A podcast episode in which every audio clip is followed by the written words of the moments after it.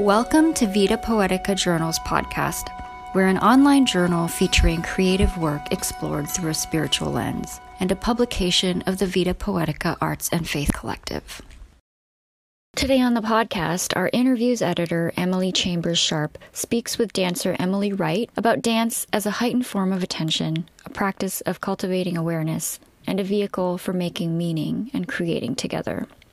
Emily Wright also contributed a contemplative practice to our autumn 2021 issue.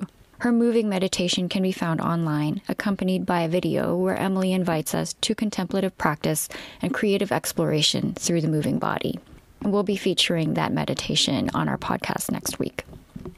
Emily Wright is based in Charlottesville, Virginia, where she's a dancer, movement educator, and an author with a passion for the transformative power of dance. She offers an online and in person movement medicine class that blends yoga, dance, and contemplation. You can find out more about Emily, including information about her classes, on her website, emilywrightdance.com, which is also linked to in our show notes. Now, here's our conversation with Emily Wright. Well, Emily, welcome. Um, this is Emily Wright.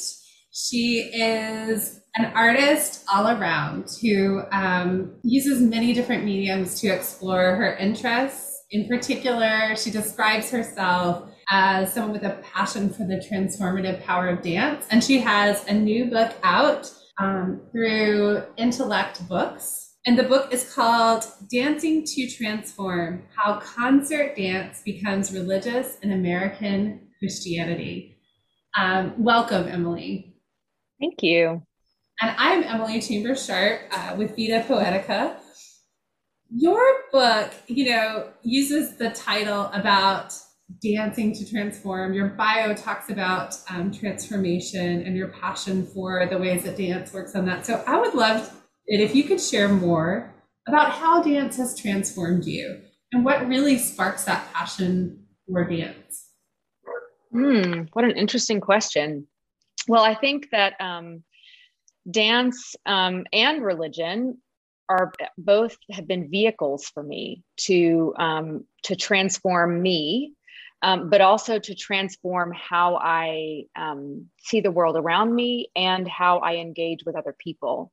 And one of the things that I talk about in the introduction to my book is that as a child, I was really drawn to um, very strict codified forms of dance and also very clear black and white um, religious traditions because my own home life was really chaotic. Religion um, a, a, kind of a container um, that enabled me to um, feel a sense of um, understanding expectations and being able to learn about the world. It also put me in contact with other safe adults um, and really kind of started me on my path to discovery. Um, I then talk about how that container eventually became pretty um, confining. I outgrew that container, but um, it certainly was something that enabled me to um, not only survive, but also to attempt to grow and thrive in a really challenging environment. Mm. Yeah. Wow, that's quite a story. And um, it seems like you had a big task ahead of you to take both your personal story and weave it into what seems like maybe a, if I'm reading this correctly, almost like a history as well as a commentary mm-hmm. on history. What was that like, and how how did that creative process come together for you? Well, um, the research topic was very personally motivated and i, I really went into it um, because of my own personal experiences and trying to make sense of the um, the both the positive and the challenging experiences that I'd had in the worlds of dance and Christianity. And there's a form of um, academic inquiry called autoethnography. So it's and and there are um, various levels uh, that you can put yourself in in terms of how much you are the subject of your own research. So I wouldn't say that this work is pure autoethnography, but I did use some autoethnographic elements to kind of bring in not only my story and my own subjectivity, but in particular my own bodily experience mm-hmm. of these different worlds. Because one of the things that dance studies as a discipline argues is that the the body is a source of knowledge um, and the body is able to produce and reflect and resist knowledge in the same way that written words are um, so having those bodily experiences represented in the text through my own um, memories um, and my own you know subjective um, experience of things was really an important part of of how I was um, knitting together all those different pieces. Mm. Yeah, I I would love it if you could say more about mm-hmm. how, as a bodily experience um, and a creative experience, dance may sort of enhance, but may also come into conflict with. Um, especially when you think of Christianity and like a big word. I mean, Christianity mm-hmm. is a big word, right? And it has a mm-hmm. broad um, meaning. So I'd be really interested to hear if you could explore with us and maybe for us a little bit how how dance is complementary to you and may have some tension with those ideas. Sure. Well, so one of the first things that I do is I provide a, a definition for dance that is very broad. And I think that is one of the challenges that often comes up for people when they're trying to think about how these two forms reconcile because one seems to be very text based and very much about um, beliefs and ideas and the other seems to be about the body and movement and how are those two things um, similar in any way so the definition that i use comes from uh, the work of one of my mentors Kimerer LaMothe who talks about dance as um, a process of bodily becoming Hmm. That involves the um, sensing and responding to movement patterns.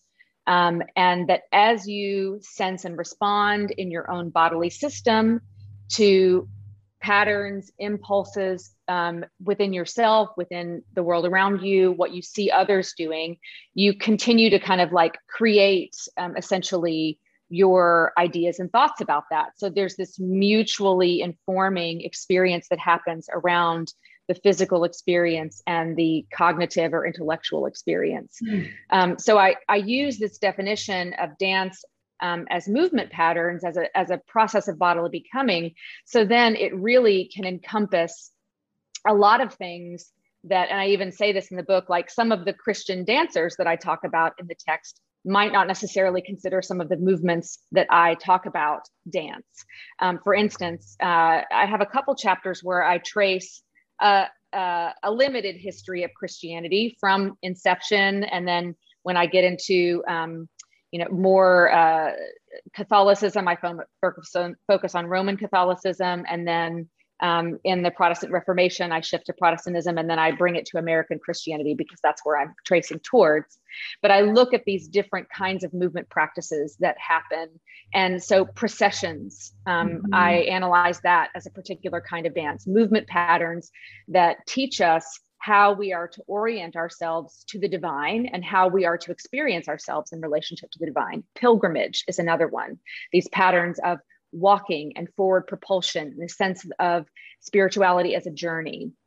So if you are able to like create a broad umbrella, then you can talk about these movement patterns that everyone that has a body is moving through in some way. We're we're all always moving through patterns. You really cannot escape that as a, a, part of the human experience no matter what your bodily limitations are movement is there. If there is no movement there is no life um, because breath is is movement. Um, but then you can also talk about the highly stylized and choreographed forms that go all the way to the concert stage. Yeah wow. I think that's really fascinating and creates so much space for this type of expression. Um, and it's really beautiful. I know um, it's something that I myself find very interesting, and um, I think I've seen it more through having children. Mm. How a thing like kneeling or bringing your hands together, right, is a body movement, but it brings you into your body in a way and like gives mm-hmm. you a foot, you know, like or positions you if you're kneeling, right? Um, mm-hmm. Um, so it's really interesting to hear you talk about these ideas as um, sort of more open for all of us, I think, to be um, mm-hmm. exposed to dance in our lives, whether we would consider ourselves dancers. Mm-hmm.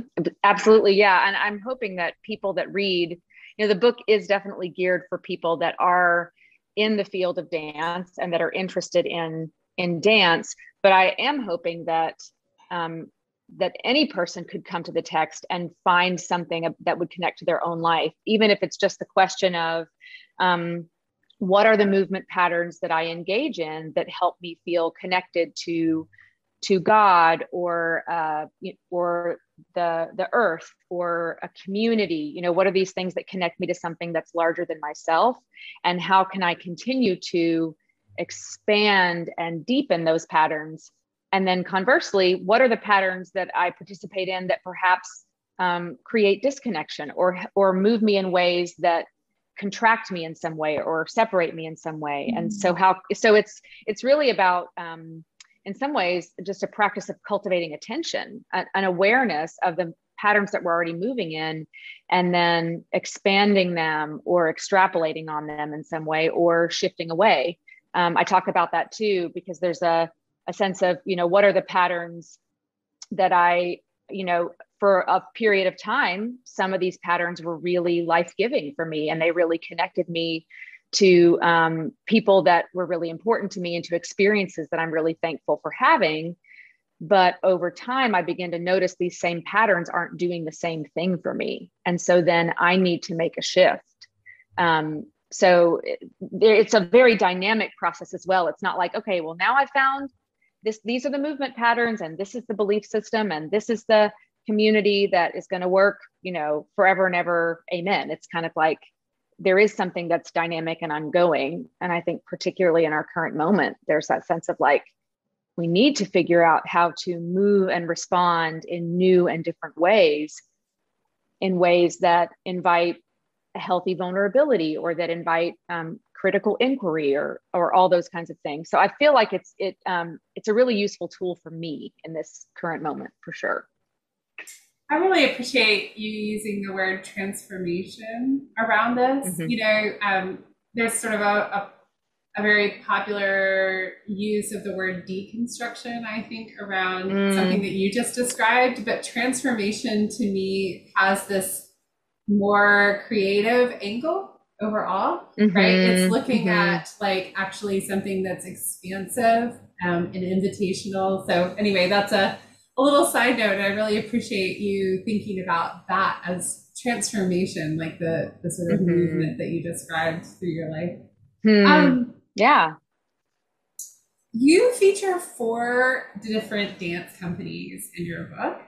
And I'm really mm-hmm. interested in sort of what drew you to these companies what about them? I'm sure there were others you could have considered, and, and kind of what was the the sort of grappling point for them, grasping, mm-hmm. grappling point for them. Sure. Well, one thing that I was really trying to do was to show a variety and diversity of um, dance practices. So, literally, the kinds of techniques that people were engaged in, the kinds of movement vocabularies uh, that they practiced, and the kinds of art that they made but also the different um, experiences across the theological spectrum and you know even looking at different areas in the country some of it ha- ends up being different generations. Because i think particularly in the academy there's very little research in dance studies about um, christianity and dance at all. And there is kind of a um, just a common misconception that Christianity doesn't dance and that Christianity is anti-dance and anti-body. And I mean, with with good reason, there are certainly those strains. But I wanted to complicate that a little bit and show not only does this exist, but it actually exists in variety, and some of them are even um, contradicting each other. Like they are saying different things about um, about what they're doing and, and what they think the purpose of dance is. Still, I think in a fairly spacious way. I mean, I, none of the groups that I worked with said this is the only way to do it, um, which I think even that is a shift from from maybe ten or twenty years ago. Um, but uh, for example, one of the companies that I look at is Ballet Magnificat in Jackson, Mississippi, and they're a very traditional ballet company and also a very conservative evangelical company. And in an interview, unprompted, one of the company members said to me, We are evangelists first and mm-hmm. artists second. Evangelism mm-hmm. is the primary um, goal of our work, mm-hmm. and art is the vehicle for that. And with another interview with Elizabeth Dishman, who's in Brooklyn, she's more of a project based artist. Again, in an interview, unprompted, she said, You know, I'm not an evangelist, I'm an artist.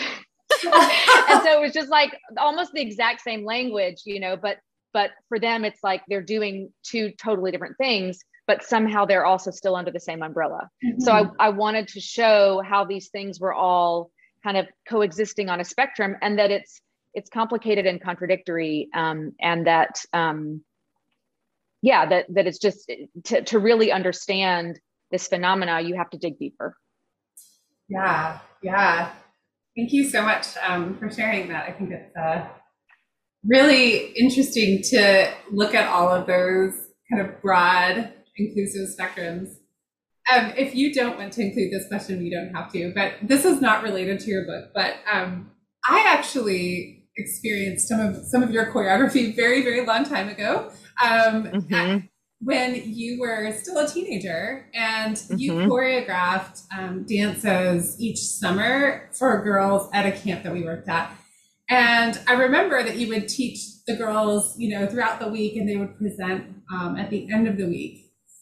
And mm-hmm. um, I, I just one of something that stays with me is watching some girls sing, uh, perform um, a small ballet to um, a song that I cannot remember the name of, but the words are something along the lines like, "I don't want to walk through heaven's door without and not see your face." And there were these girls mm. just choreographed really beautifully. And at the end of the summer, you may recall at that camp, we brought in girls who um, typically lived in housing projects and, you know, were kind of marginalized in different ways. And at the end of the summer, I'd seen the dance, right? But those girls were performing it. And I remember watching those girls perform this piece and I broke into tears. And it's still a very like emotionally moving mm. um, moment that I can find in my imagination and in my heart.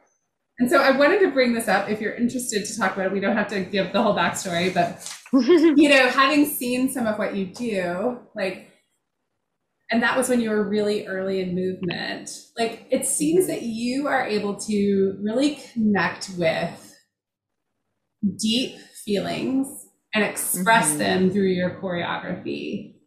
I'm mm-hmm. interested to know, like, and and that in that it was sort of like the feeling and the yearning part of faith that I saw in the choreography that you put together for that dance. Mm. It's really it touched us really deeply, and I also feel like especially with that group of girls and kind of knowing the differences in sort of most of our lives and their lives, right? Um, mm-hmm. Most of those were girls of color. Um, that that you were sort of allowing them to express that I'm very interested as a choreographer, as a, a dancer, and an artist. Like, is that something that you intentionally set out to do? How does that connect with your kind of ethos? Hmm. Gosh, that's an interesting question. Um, you know, it's interesting because my early training, I did have some unusual early training um, because I think typically in most studio environments in the US, um, dancers are taught vocabulary and they're taught um, how to perform, mm-hmm. but they're not given a lot of experience with choreography, with learning how to make dances. Mm-hmm. But I was trained in a studio that actually emphasized that. And for our December um, in studio performance, we would actually choreograph a solo every year. And I started doing that at the age of eight. Wow. Um, which yeah, and and you know the first ones were like it was a poster board full of action words, and we had to pick like push, pull, melt, slide, mm. and make a dance. Um, and as as I got older, the dances got more complex. One time we did a mask study, and we made a mask, and then we made a dance about it. Um, so I think from a very early age, I did have a sense that dancers are makers, and dancers are people who are expressing something and that that authority resides in some way within the individual mm. at, as well as in the choreographer Um, so I think from an early age that that was in there in some way. I don't know that I could have articulated it at that time. As I've gotten older, I have really begun to see dance as a vehicle um, to make meaning together and to create mm. together. So I do a lot of work um, when I work with um, college age students, pre professional students, but even in community contexts where we start with a question or a prompt of some kind. Mm-hmm. Um, and I try to find something that that has enough juiciness that everyone can connect to it in a different way. Um, and then we kind of devise tasks to make our make phrases and then we put them together. And it's it's almost like building a story together. Mm-hmm. um, but the narrative that comes out of it is much bigger than any one particular statement that i could make. Um, and I, there's just something about that that is always so exciting to me because as a choreographer you cannot make a dance without other people you, you know you could make a solo on yourself but literally you could dream up this you know beautiful thing that you want to do but that dance only exists in the embodied selves of the people that do it. And if you have one person who is not there the dance is not the same. Like it is literally manifest in this group of people. And there's something about that that is so um like I don't know. It just always excites me. And it's, there's a mystery about it. I never get tired of seeing what this group of people will make together. Mm-hmm. Um, so, uh, yeah, I, I, definitely don't know that that was what was in my mind as a 16 year old camp counselor, but, um, but you know, and I'm, and I'm really interested in, in even more so today in drawing out really complicated stories and doing mm. something that really um, is meaningful to the performers too. We we spend so much of our time behind the scenes. You know, there's the moment on stage, but there's so much that's in the the making and the rehearsing. That's kind of where I feel like we're living our lives, and I want that part of it to be meaningful as well. And I want the dancers to come out of it feeling like, wow, I was a really significant part of this. If I wasn't there, it wouldn't have been the same. And my particular unique embodied expression is different than anyone else's. I did an intergenerational piece a few years ago that had uh, a cast, you know, I think the oldest person was 65 and the youngest was four. Mm. And there's just something, you know, everybody can do the same gesture, but there's something that's going to be really different about the embodied expression of a four year old lifting their hand and a 65 year old lifting their hand. And both of them are breathtaking. Mm. Um, yeah. So, yeah. Um, yeah, I don't know. That was a lot of rambling. I don't know if there's anything yeah. useful or insightful in there. I think it's all really fascinating. I mean, we could probably talk for a long time about embodiment and the creative process and transformation. And I'd, I'd love to hear your thoughts on on that. Like, I mean, how maybe, and even if that's related to any of what you studied for this book, you know, um, how mm-hmm. embodiment maybe, you know, not only does the sort of transformational expression that we talked about, but is there something more to embodiment um, that dance can teach us? Mm. I mean, I think Mm, that's such an interesting question. I think that um, what dance teaches me about embodiment is it's just a heightened form of attention, mm-hmm. and it, it it heightens my attention to the fragility and vulnerability of the body, as well as the strength and kind of um, amazing virtuosity of the body.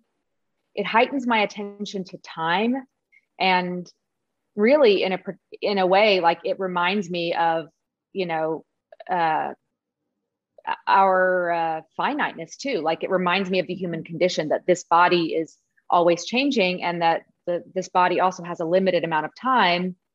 But at the same time, the movements that I make reverberate. Um, hmm. I keep sharing different choreographies, but I, I did a piece after my father died.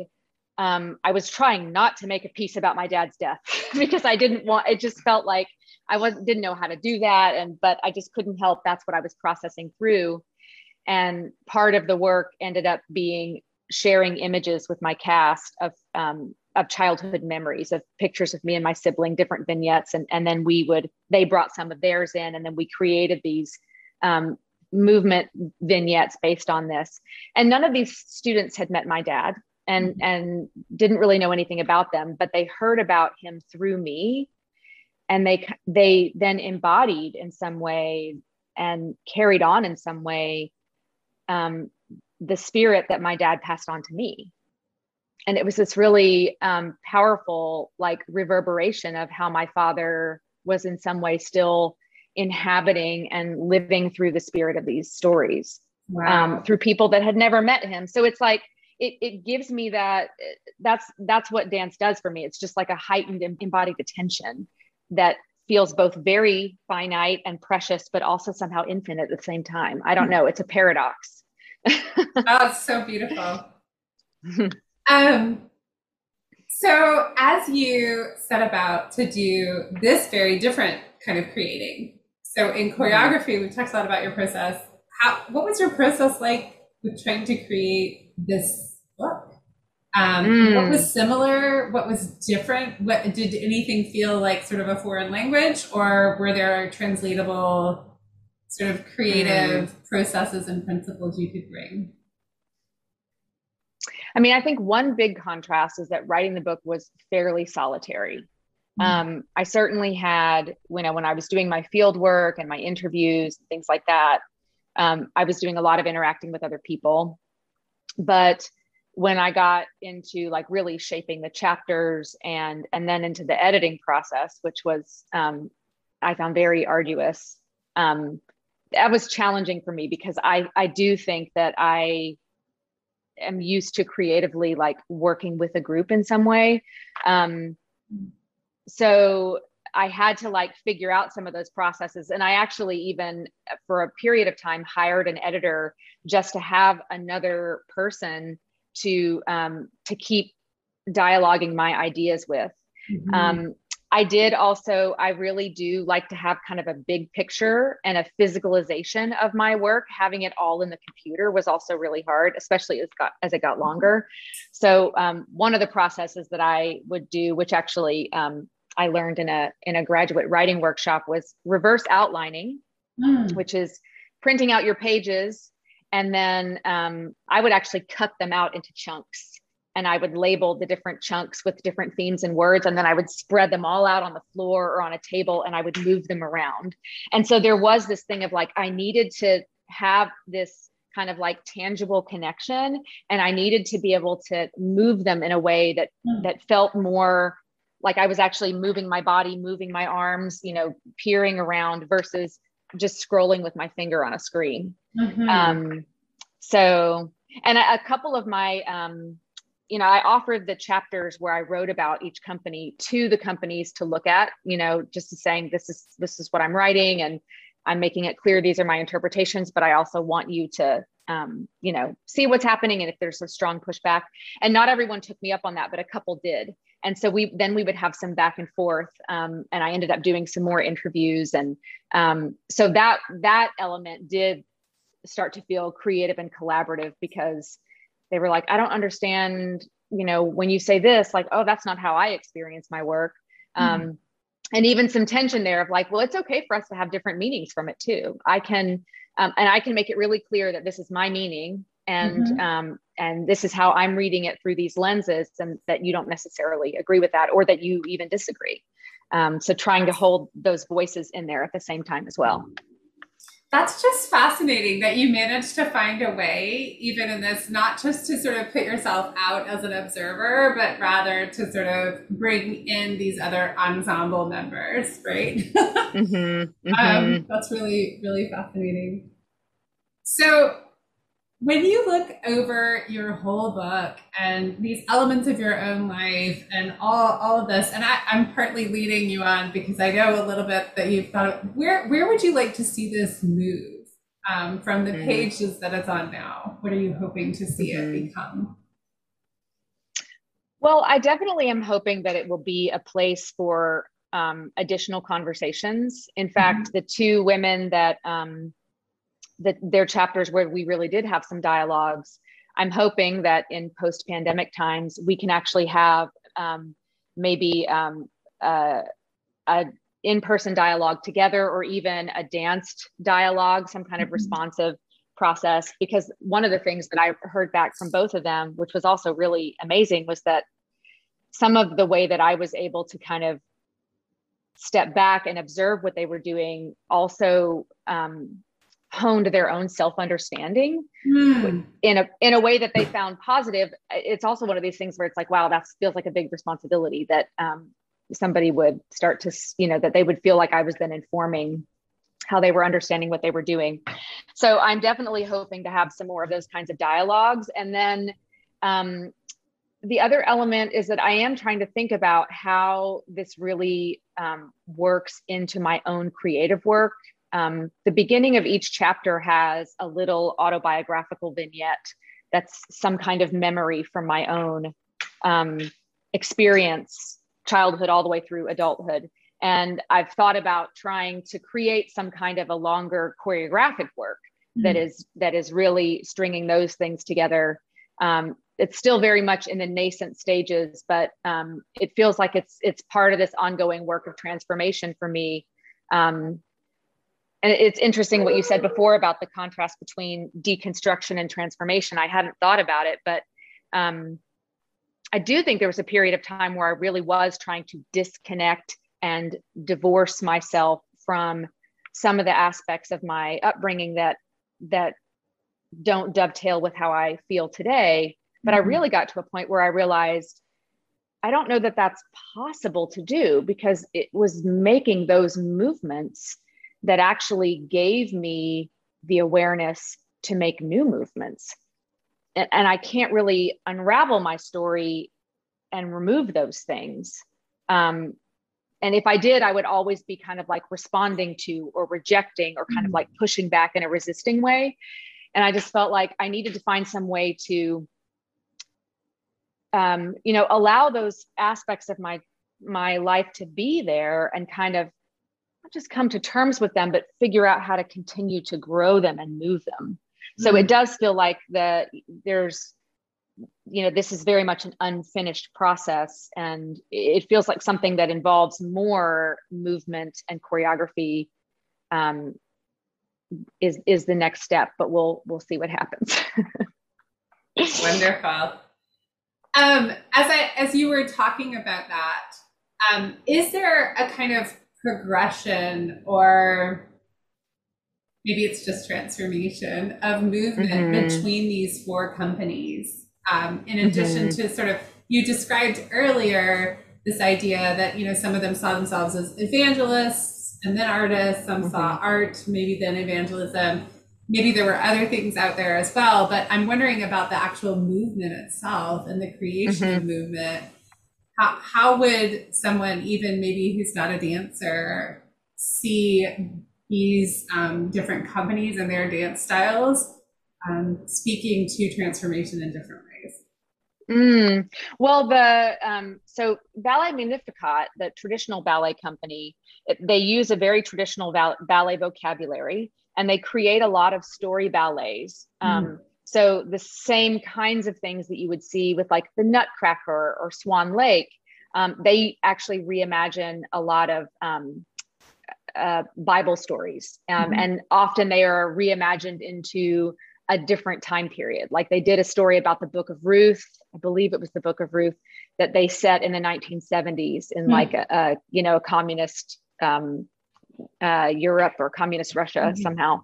Um, and then Ad Deum, which is a contemporary ballet company in Houston, Texas, they are ballet, but their ballet has a little bit more of a, um, you know, current flavor to it. Mm-hmm. It's still, there's a narrative storyline element, but there's also some abstraction that comes in. Mm-hmm. Um, and then uh, Elizabeth Dishman um, in Brooklyn and Karin Stevens in Seattle, both of their work is very abstract and much more modern. And there's not really a clear narrative arc mm-hmm. um, involved at all. And they're both younger. They're um, younger than the uh, uh, artistic directors of the other two companies. They're kind of two different generations.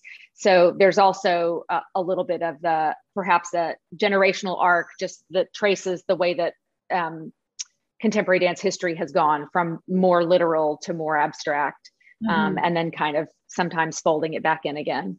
Um, but I, th- I think you could you um, the the layperson would be able to see a clear delineation from mm-hmm. from very literal or more literal to more abstract.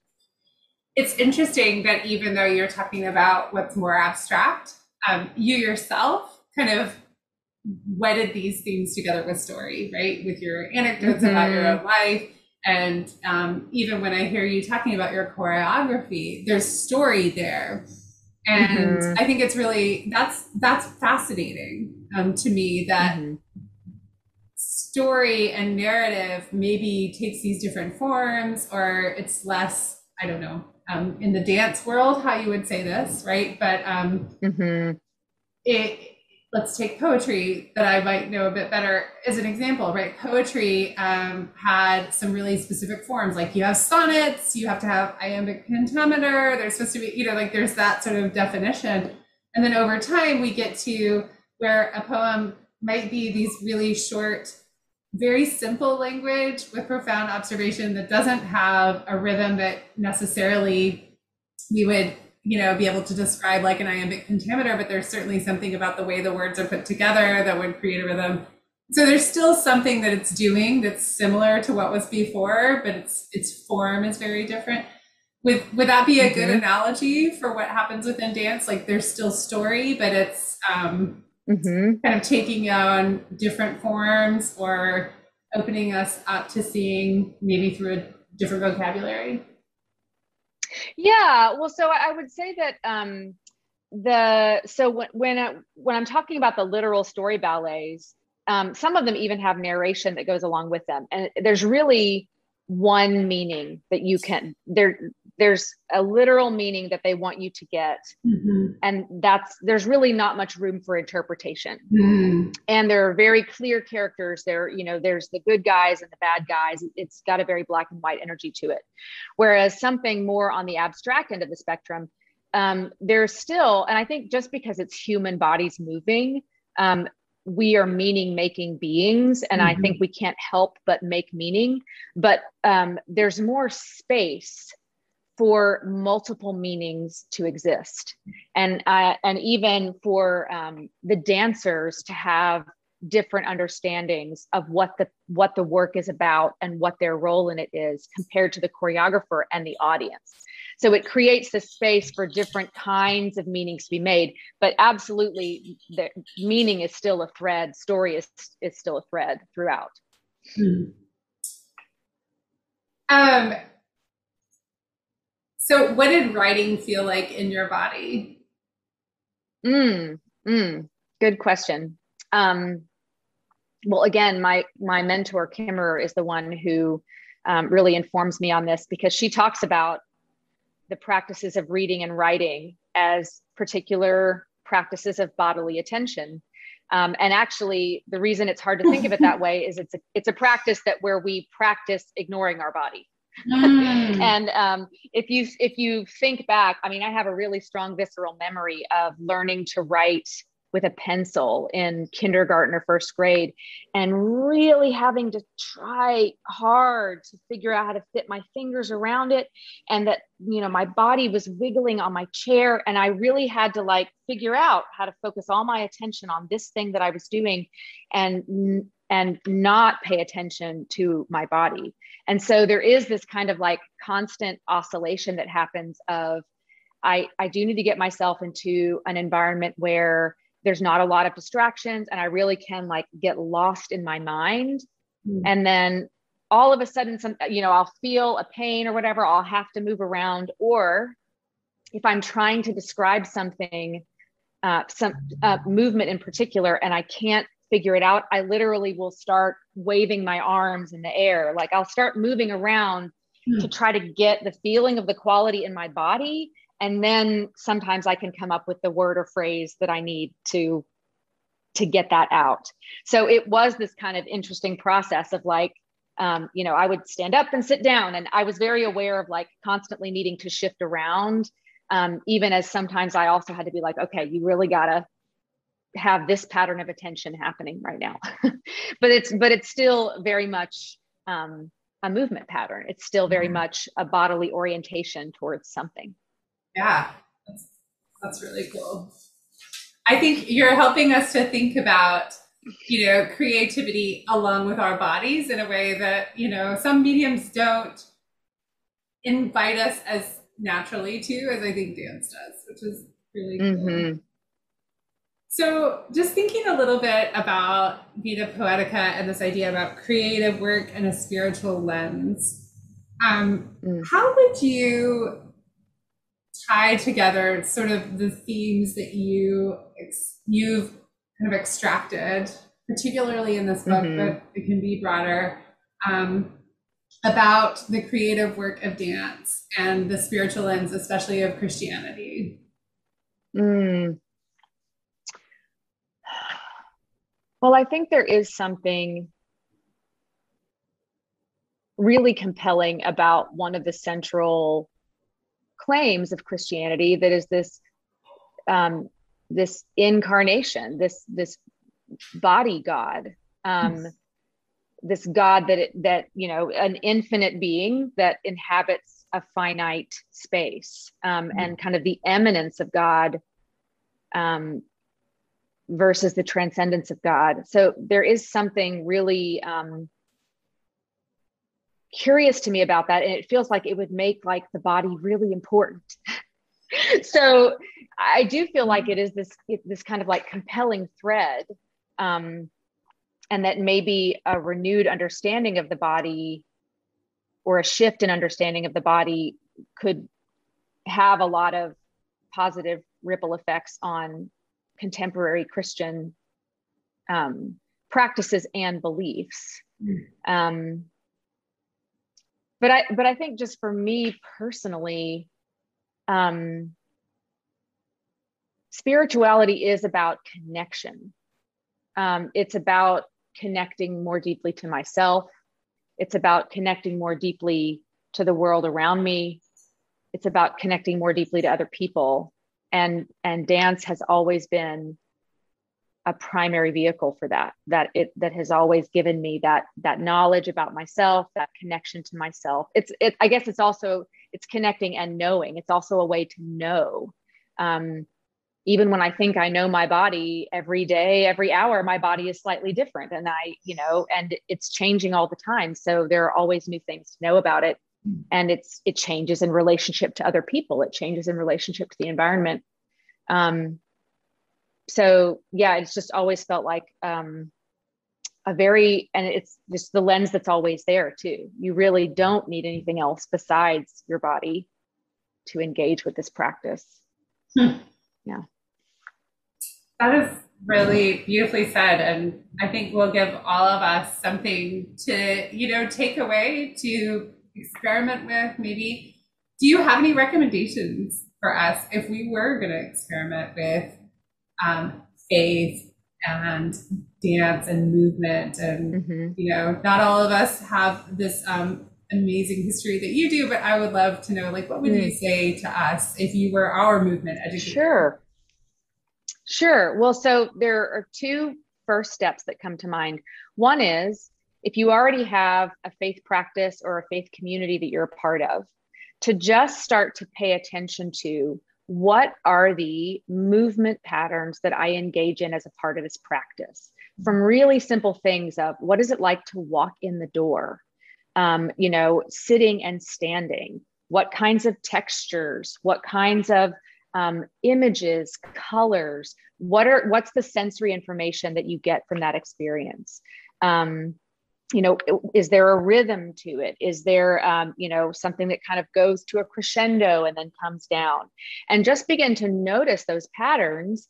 And then, are there ways that you could amplify them? I think, you know, for me, it is a powerful moment um, to step into a sanctuary and even just a moment of pause in that transition, stepping mm-hmm. over that threshold, is a way to draw your attention to it more fully. Um, so that would be one suggestion to notice in the patterns that you're already doing. Another would be to think for yourself about what does the experience of the sacred or um, or spirituality or the divine what does that feel like to you? Um, are there particular contexts or um, places or people?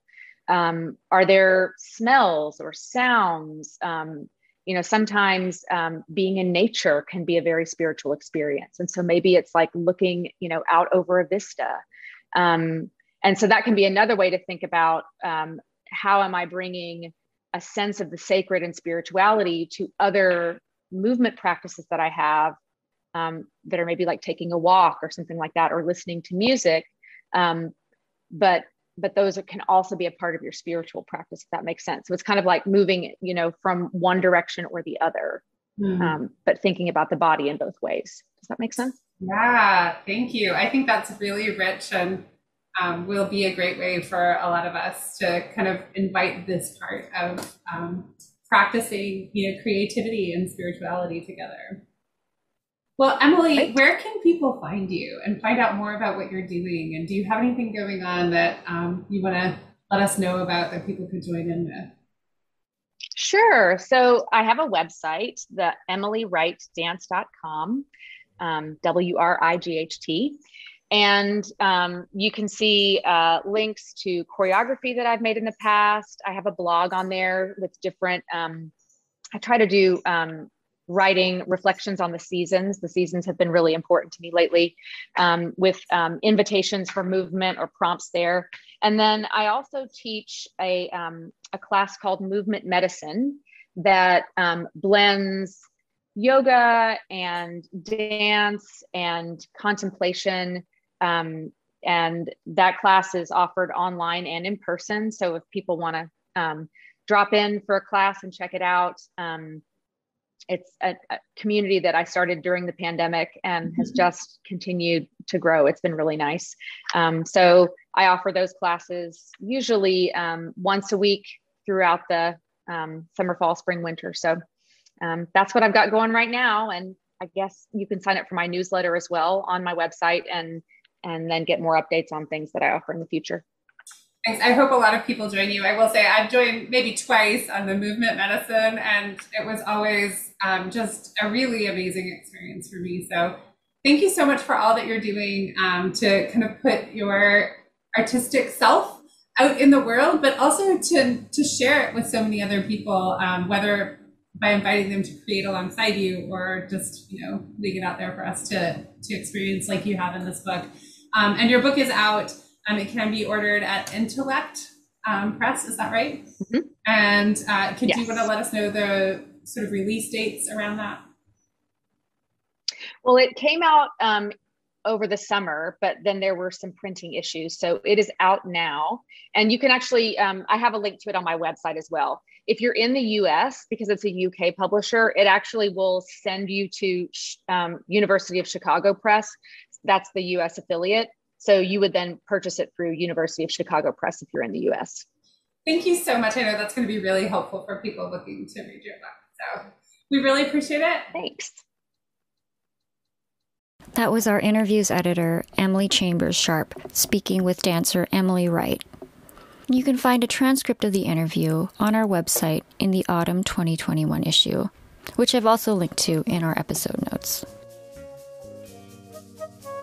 You can learn more about Vita Poetica at the website in our podcast description, www.vitapoetica.org, where you can find details on submitting to the journal and other ways to get involved.